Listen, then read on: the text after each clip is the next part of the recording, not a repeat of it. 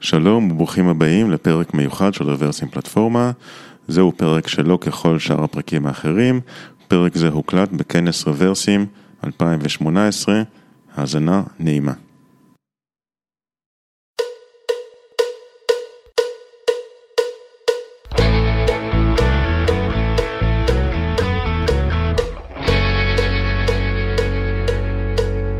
Hi everyone, good morning. I'm Omer Goldberg, I'm a software engineer at Facebook, and today I'm really excited to talk to you about progressive web apps. Now, the reason I'm excited to talk about progressive web apps is because the line between what is a native application and what is a website is becoming blurrier and blurrier every single day. With new APIs, we now have access to features that were only once available in native applications. Features such as push notifications, easily adding an icon for your website to the user's home screen, and much more. But new technology isn't the only thing that's exciting here. There's actually a pretty interesting business case. Last year, Google published these findings, where we see that they're comparing the top 1,000 mobile websites and the top 1,000 mobile apps when we're looking at monthly unique visitors. And what we see here is that there's almost 3 times as many monthly unique visitors in mobile websites versus mobile applications. So if this is the case, why do we even bother building native applications at all? Well, the answer is here, and it's when we talk about engagement. Engagement on native applications is nearly 20 times larger than engagement on mobile websites. Luckily for us, though, web UX is rapidly improving. With the introduction of new technologies, mobile websites can now become faster, more reliable, and more engaging than ever before. Now, this is working so well that it's rapidly being adopted by industry leaders such as Facebook, Twitter, Google, which of course is one of the main drivers behind this technology, as well as Forbes. Let's look at a quick study of what moving from native applications to progressive web apps has done for Forbes. With the instant access of the web, there's no place that I can't reach. The impact of the web on the newsroom was monumental. It's now more the reader telling the newsroom, this is important to me. You really have to start to build from scratch what is a story on the phone. With a progressive web app, there's a link, tap it, install it with no friction. The PWA is on their phone, done. And once that is installed, we are able to alert you to, hey, we got some more information for you. If you're interested in whatever areas that you are, you can install that subject, that topic, and we're going to serve you the content that you want. And that's going to change our business in a big way. The technology has enabled us to make our new PWA faster than their current mobile site. We're now able to deliver visuals faster. And if you can start to deliver visuals faster, then you can start to change the formats you do. People are willing to stay longer. If they stay longer, they see more advertising. The PWA is going to result in more personalization. Personalization will yield more engagement. The web has made me realize there's an audience out there, and there's an audience that's knowledgeable, and there's an audience that needs to be understood. So the numbers speak for themselves. After moving from a mobile website to a PWA, Forbes has seen a huge increase in the length of the user sessions, which in turn has increased time spent, the amount of ads they see, and revenue. So the business case here is pretty clear. Users are already visiting mobile websites in staggering numbers. With new technologies, we can create better experiences, which take users who were previously just browsing and help us retain them on a day-to-day basis. Now, before we jump in and dive into the tech, it's important for me to emphasize this. PWA is non-binary. It's not that you either have a progressive web app or that you don't. When we're talking about PWA, we're talking about a suite of new web APIs. So depending on your business case, you can decide to adopt all of them or some of them, depending on what you need. Today we're going to talk about 4 subjects. We're going to talk about how do you take your mobile website and get the browser to prompt the user to install it. I'm saying installation even though it's 0 megabytes in installation. Afterwards, we're going to talk about service workers, which are the core technology that enable us access to many of the APIs in PWA. After that, we're going to talk about how could we use a service worker as a network proxy, as well as talk to the cache API. And lastly, we're going to talk on the Web Push API. So let's go for an easy win and see how we convert our mobile website easily into something that has an icon on the user's home screen. Now, in order to get prompted by the browser to install the app, we're going to need to do three things. Now, after we do the installation, everything at the end, we're going to have here an icon, which looks exactly like every native app icon. For the most part, the user won't be able to tell the difference if we're doing a good job. And when the user launches, he gets the whole full screen. This is designed like a mobile website, but if you did it like an app, many use cases, the user shouldn't be able to tell the difference. So how do we get that icon on the home screen? So there is a way to explicitly install it from the browser, but what's really cool and pretty new on the web is that the browser will actually prompt your users to install the app. Now, when does this prompt happen? So this is something that's still currently under development. The current heuristic by Google is if they see that the user is on your website for more than 30 seconds and your website is a progressive web app, it's going to prompt them to install it and add it to their home screen like this. Now, how do we get that prompt? So we need three things in order for the browser to prompt our users to install the app. The first is a web manifest. So if you've ever developed something like a Chrome extension, it's exactly the same. It's just a bunch of metadata that we need to provide for the browser for it to recognize our website as a PWA and give us access to extra features. In addition to the manifest, our website has to be served over HTTPS. And lastly, we need to register a service worker. All right, so let's take a look at the manifest.json file. In a second, we're going to look at all the values in depth. But at first, it's important to let the browser know that we have an index manifest.json file. So just in the entry point to your application, just point to your manifest.json, and then we can get started. Now let's take a deeper look at the manifest.json. Now the first field you're going to notice is a display field. Now the display field has several different values, and it determines how the user is going to see our application once it's launched from the home screen. Now in this example today, I'm using standalone. What standalone does is that it captures all of the real estate on the user's home screen except for the status bar on the top. So you're going to have all the real estate except where the user can see things like WhatsApp messages, signal strength, etc. Now you can specify different things. If you want all the real estate, including the status bar, which is good for things like mobile gaming, specify max, and then you'll capture everything. There are other values such as a browser, which will give you the normal UI that you're used to with the browser URL bar at the top.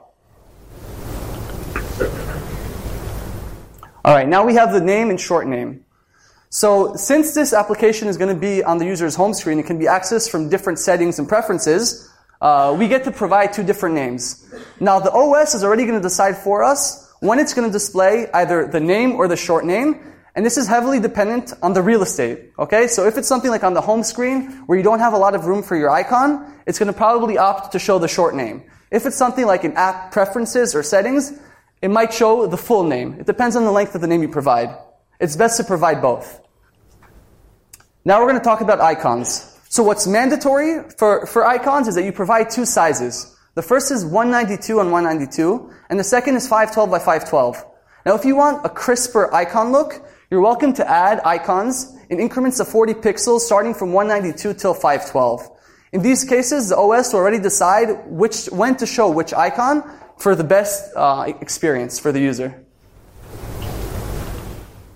And the background color. So the background color is important for one thing that we're used to from native apps. This is a splash screen. So in contrast to regular browsers, when an app is loading and you might just see like a blank screen or maybe a spinner, here we get the splash screen that we're all used to seeing in native apps. And it looks something like this.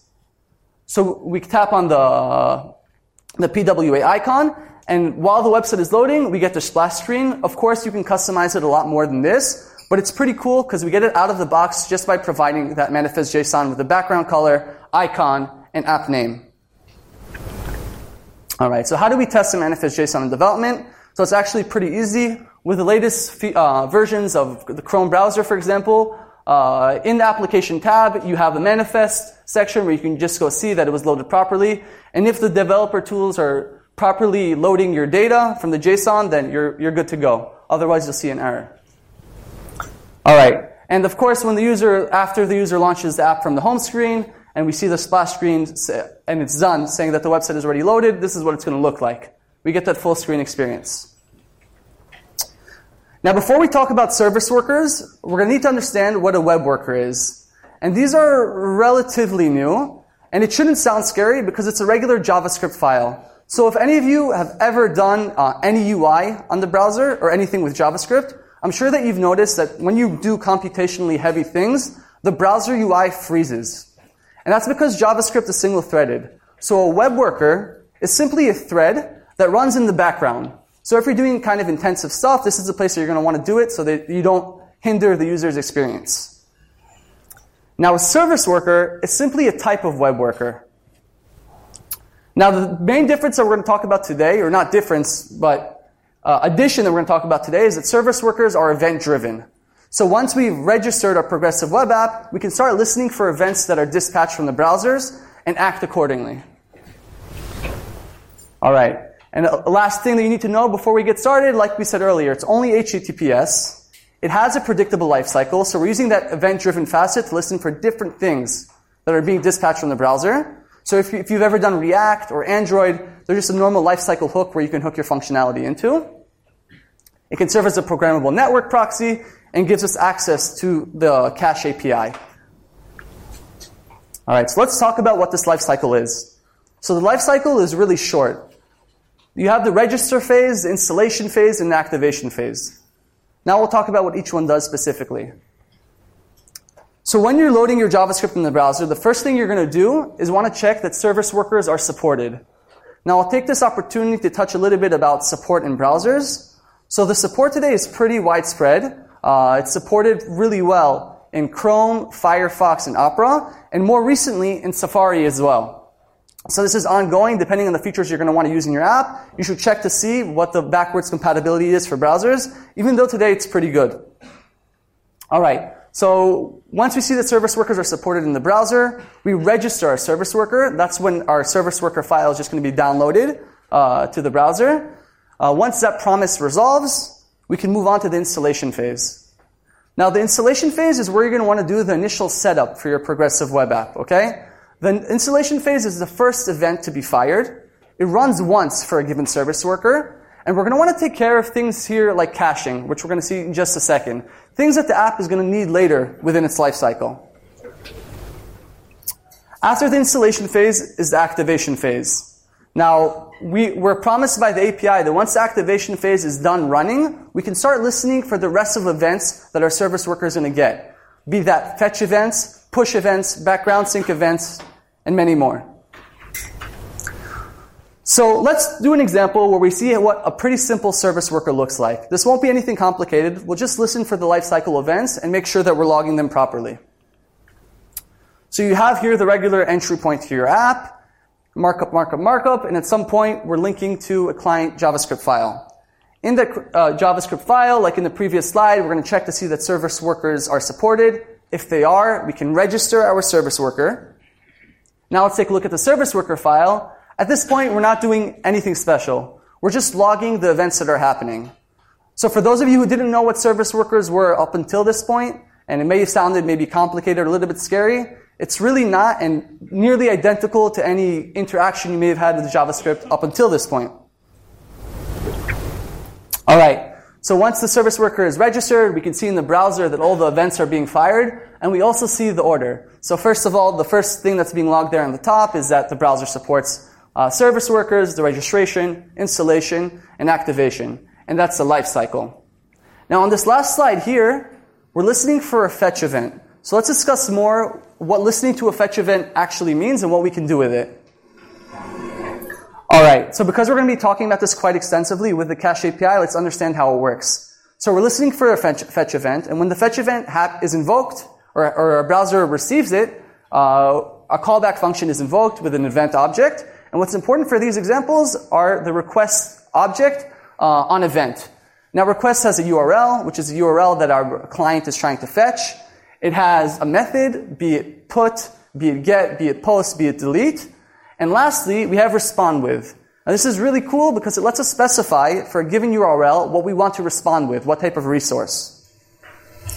So let's look at a simple example here. And this is a really good way to kind of troll people at work until they figure out that they're a service worker working.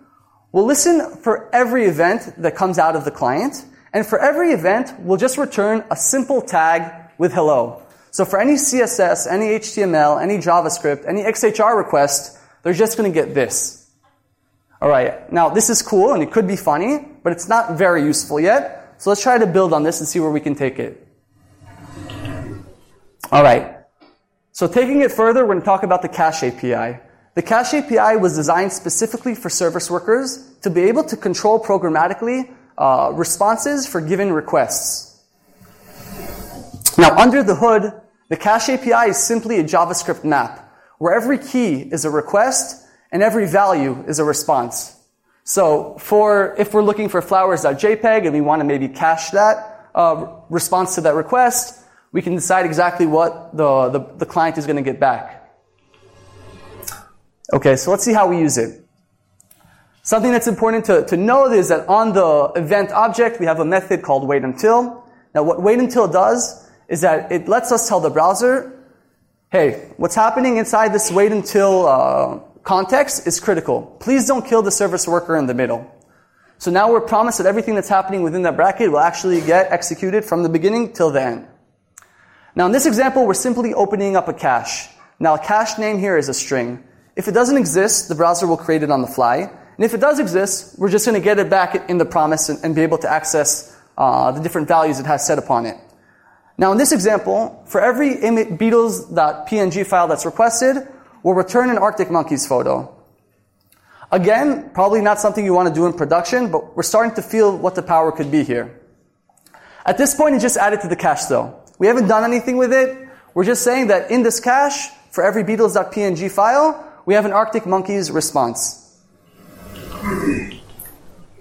All right, so now that we know a little bit about how the Cache API works, we can talk about different caching strategies. So let's try to build it up from stuff that's more straightforward to things that we might see in production. So the first is cache only. And we came here today to talk about offline first, not offline only. So it's not probably something you want to do. But for every fetch event, we're going to look into the cache, see if the request already exists. If it does, we'll return it. And if it doesn't, we won't return anything. So this will probably be not a great experience for the users. Now, the other end of the spectrum is network only. So if you're not using service workers or doing any caching whatsoever, this is exactly what you have today. For every request, we're just going to let it go out to the network and see if we can get it. All right. So none of these make us feel particularly great. Maybe we can come up with some type of hybrid approach and decide when we want to look into the cache versus when we want to go out and do a network request.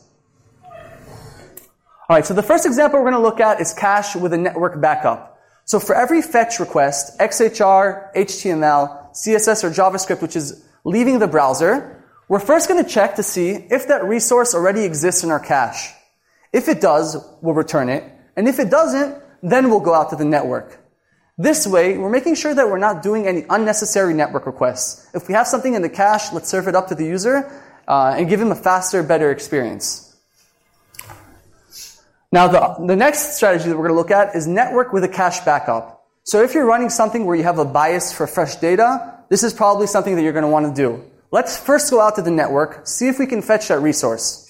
If we can't fetch a resource, let's fall back to the cache and try to provide and see if that request has already been recorded there.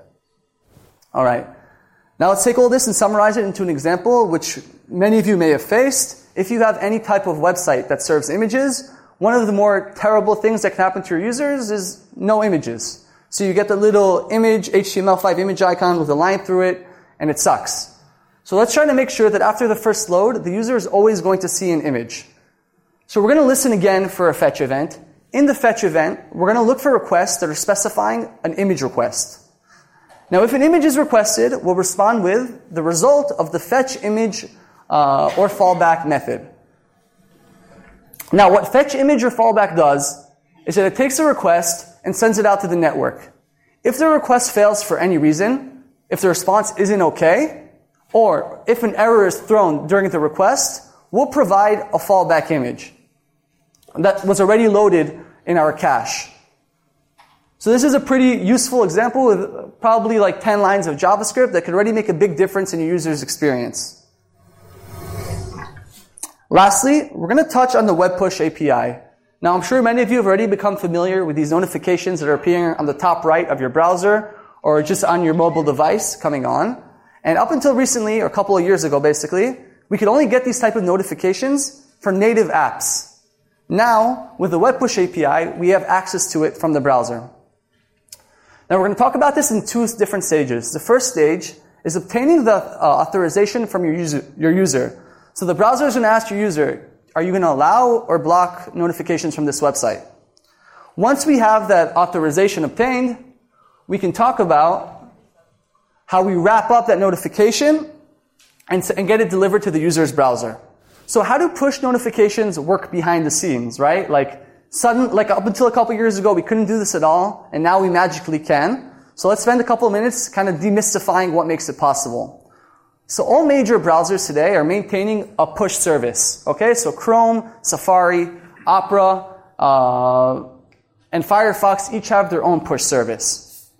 Now the way the push service works is something like this.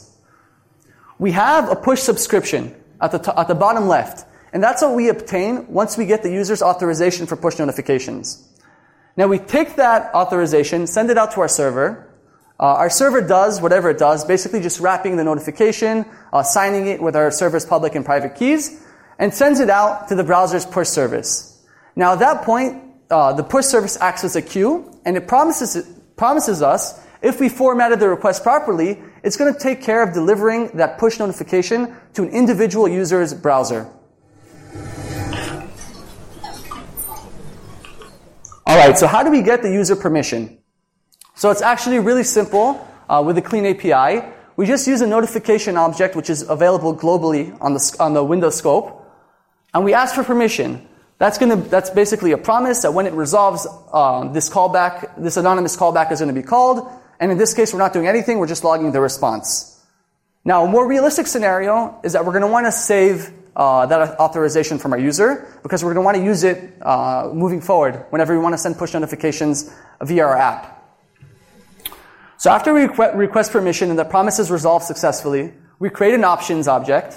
Now, in the options object, we need to specify our application server key and the field of user visible only, which is currently mandatory on Chrome. It just means that the push notification is going to be visible to the user. We're going to add it via the subscribe method to the push manager. And once that's done, we have a push subscription. Okay? Now, at this point, you would actually send that push subscription to the server, where that's already the point where you do whatever you want to do. Usually, you would save that push subscription in a database, and it would be called whenever you want to send a push notif to the user. Now, we're not going to go into server today because we don't really have enough time. But it's important for me to emphasize that what you do on the server, like this technology is completely agnostic to whatever backend you want to choose. So it should be really easy to add it today to your current product flow and roadmap if you think it's something that can help your users. All right, so how do we handle a push event? So we sent out that push subscription to the server. The server forwarded it to the push service, the browser's push service, and the browser push service has kept its promise. It's delivered it back to our user's browser. Now the browser already figures out which service worker it's relevant for, dispatches that push event, and what we get is the following. We get a push event with a callback, and here we're not doing any specific styling or adding any extra data. We can just show it in a line or two of JavaScript. So today we did a really lightning talk on some of the core APIs available in Progressive Web App Technologies. I hope you're walking away with this, understanding how actually easy it is to start implementing this in your own apps. The APIs today are well-maintained, they're well-supported across browsers, and at the end of the day, you can give users a much, much better experience than what they're used to getting out of your mobile website. Thank you a lot for coming today. If you like this, like tech content or specifically PWAs, I post more of it like on my blog or on Medium. You're free to follow. And of course, reach out if you want to say hi or have any questions. Thank you.